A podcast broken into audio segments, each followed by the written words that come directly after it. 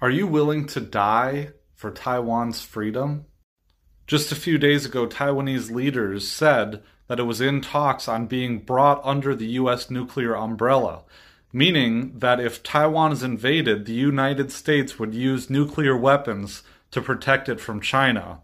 China also has nuclear weapons, which means that the United States would probably sacrifice some of its largest cities to protect Taiwan.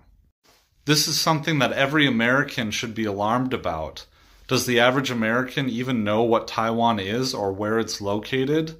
Do you think the average American is willing to sacrifice or risk major metropolitan areas and millions of lives in America so that Taiwan can remain free? Ask yourself that question.